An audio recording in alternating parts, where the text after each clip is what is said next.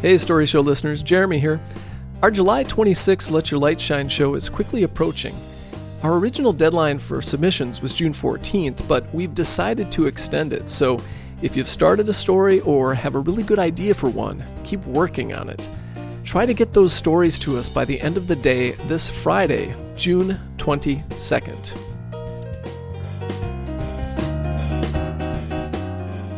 You can submit stories on our webpage, thestoryshow.org, or via email at alstoryshow at gmail.com. All stories should be tied in some way to the Let Your Light Shine theme.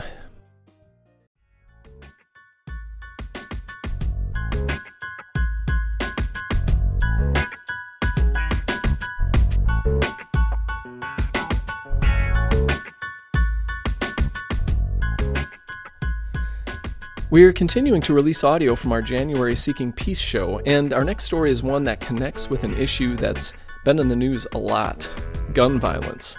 I reached out to the storyteller before producing this episode and asked her permission to reflect on gun violence in this intro. Olivia gave her blessing, so here goes.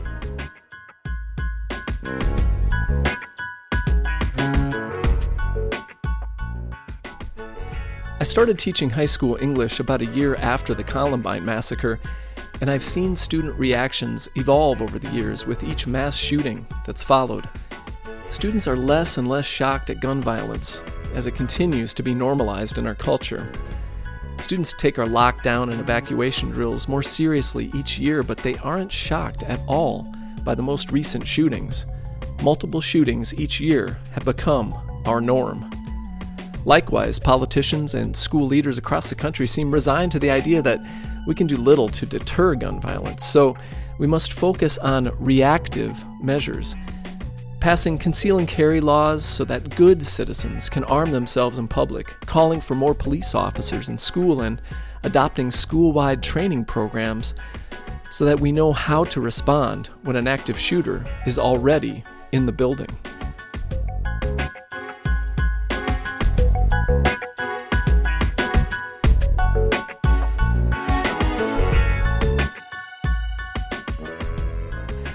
Few in positions to actually shape policy seem committed to addressing the one glaring factor that distinguishes America from other industrialized countries in this matter our uniquely easy access to firearms. In 2016, the American Journal of Medicine published a study showing that Americans are 25 times more likely to die from gun violence than people in developed countries of similar wealth. Are we simply less civilized than the French or the British? Less capable of resolving conflict without firing a weapon? I don't think so. We simply have more guns and easier access to them.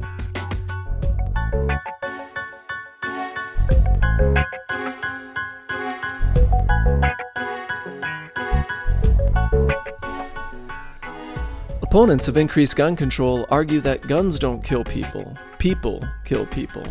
While this cliche is technically true, it's also true that people with guns kill people with more frequency and more efficiency than those using any other weapon or method. Guns are super lethal.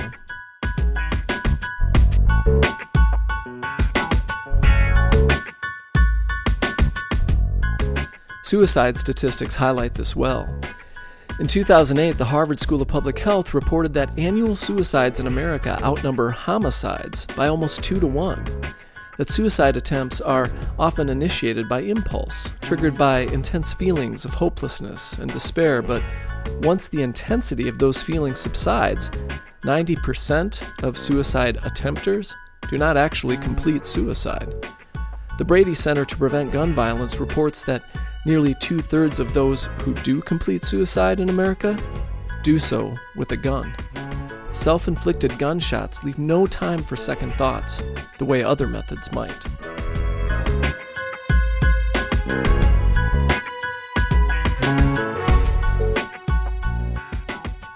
It follows that an impulse to hurt or kill others becomes exponentially more lethal when guns are readily available. Even when owning a gun to simply protect oneself and one's family, the lethality of a gunshot changes everything. A 2014 review of research by the Annals of Internal Medicine found that gun ownership doubles the risk of homicide and triples the risk of suicide, not to mention the obvious increase in the risk of accidental shootings.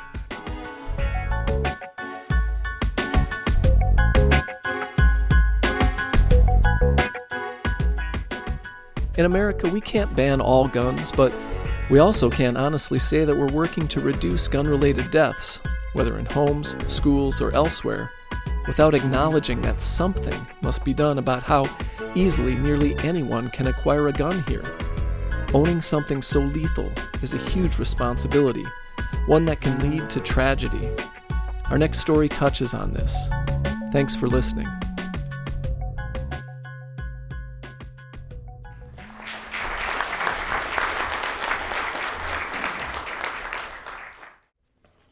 Olivia Brown is known for her biting tongue. She fondly refers to her friends as snakes and fakes. Olivia takes every opportunity to drag those around her. For her, it's an obligation, not a chore. While her remarks can sting, those on the receiving end are often the ones she loves the most. To be a recipient of Olivia's comments says volumes about your relationship with her. Olivia's smart tongue and quick wit are quite unmatched in both Albert Lea and Omaha. This is Reclaiming by Olivia Brown.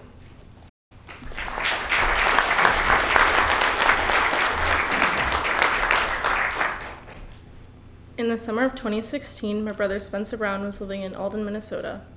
It was August 23rd, a very dark and somber night, and Spencer wanted to go somewhere that made him feel calm and at peace. His first instinct was to go to the place that he spent countless hours at every day, the place that made him fall in love with nature more and more, and for him that was Myre Big Island State Park. He had loved nature and it made him feel free, but on that fateful summer night, it would bring more tragedy than anything else. As Spencer pulled into the state park, the storm was growing more intense, lightning was flashing all around him, and the rain started coming down harder. There was no way he could have anticipated the events that were to occur that evening. Although the weather wasn't the best, he continued farther into the park towards the pavilion, it was about 9 p.m., and there was another family there at the pavilion. It was David and Carla Easter, the parents of a two week old daughter. As soon as Spencer parked his car about 15, from, about 15 feet from the Easter's truck, he hopped out, crossed a small muddy field, and went to the restroom. A few minutes later, he exited the bathroom and trekked back to his car in a haste to avoid the rain. David walked up to Spencer's car and started asking him to leave because he was having dinner there with his family. My brother decided to ignore him, avoiding any kind of conflict. When we were kids, our brother Connor had gotten into a small argument with my mom. Spencer intervened and told him to step outside to cool off for a while. He valued nature and knew it as a place to clear his mind and find peace. He remained sitting in the car, texting his friend about the good day he was having. Spencer refused to leave even after it was demanded of him. Easter walked through the rain to the other side of his truck and then back over to my brother's window. Spencer did not think t- Spencer did not think he was serious when he asked him to leave until he looked down at Easter's hand. He was holding a gun. My brother was fumbling to lock the doors. He threw the station wagon into reverse, but right when he, but right before he was about to back up, it was too late. Easter was no more than an inch from his window. He fired the gun twice, right into Spencer's head. The bullets killed my brother instantly. David gathered his wife and newborn daughter and fled the park. A few minutes later, he called the police and told them he had shot a man in self defense at Myre Big Island. The Easters were arrested. David was charged with second degree murder, and Carla was released without charges. The police pulled up to the pavilion and saw my brother's car, the only one sitting there in the rain. They emerged from the squad cars, and as they approached Spencer's car, they found two bullet holes right through his window. Spencer was pronounced dead at 9:15 p.m. on August 23, 2016. His life ended in one of the places that brought him, that brought him complete serenity. The afternoon of August 24, 2016 was a chilly overcast day, which was quite unusual for that time of year. My sisters and I had gotten out of school, and as we were walking across the street, we noticed our family friend's car was sitting in the parking lot. As we approached the car, we saw our mother sitting in the passenger seat. I opened the door of the Jeep, and it was silent inside. My mom didn't even glance over at us. I immediately became suspicious and started wondering what was going on. The entire car ride back to my house was eerie. No one dared to make a single peep. It seemed to last forever. As soon as we pulled up the drive, my brother Connor's car was outside, and I found it strange that he had come over. I hopped out of the car to escape the silence that had fallen over my mother. When I walked through the doors of my house, I looked to the right, and there were flowers sitting on the buffet. I thought it was a little strange and continued my way up the stairs. I slowly crept through the living room, and when I stepped into the kitchen, there were homemade meals and baked goods on the counter. That was when I knew something was off. My mind immediately went to my grandfather. He wasn't doing too well, and his health had been deteriorating for months. About 21, about 20 minutes later, my mom had called my sisters and I down to the living room to talk with us. When I walked into the room, I noticed that my mom's eyes were tearing up a little bit. Right when she opened her mouth, I knew what I was about to hear wasn't going to be good. Girls, she said after a long pause. She choked out the word. She choked out the words. Spencer died last night. A detective came to our house this morning and handed me a note with a phone number for the Albert Lea Police Department on it. I called it and they told me that Spencer had died. My head started spinning and I could barely think. I began sobbing uncontrollably and couldn't stop. The tears just kept on coming. How did this happen? What do you mean he died? I managed to utter. My mom had told us very little facts that she knew and was told that we would know more about the about what happened in the days to come.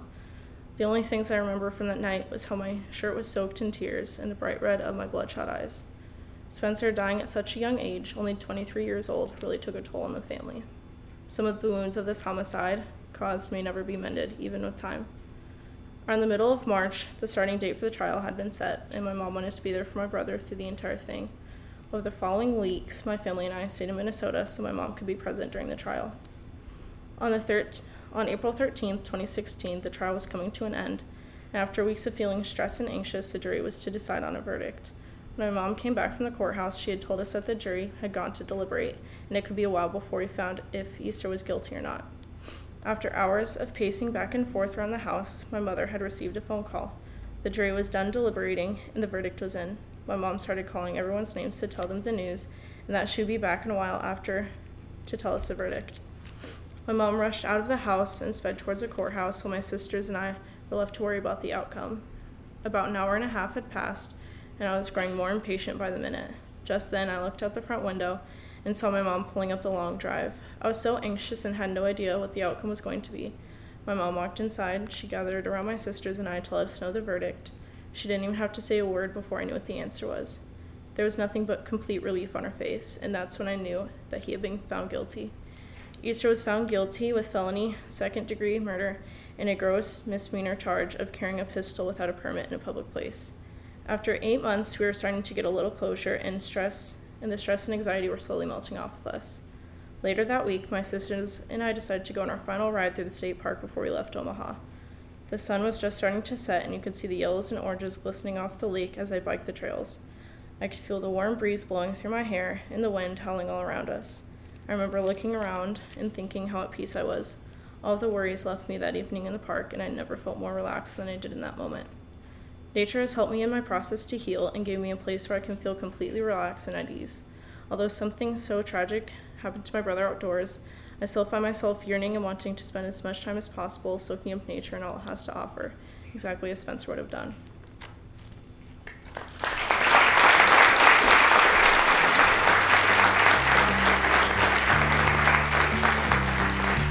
The Story Show is produced by Riley Worth, Angie Zoller Barker, and me, Jeremy Corey Greenis. Check out our new webpage at thestoryshow.org and please listen to our podcast. You can find us in Apple Podcasts or wherever you find your favorite podcast. Just search for The Story Show in quotes, and you should find us. Thanks.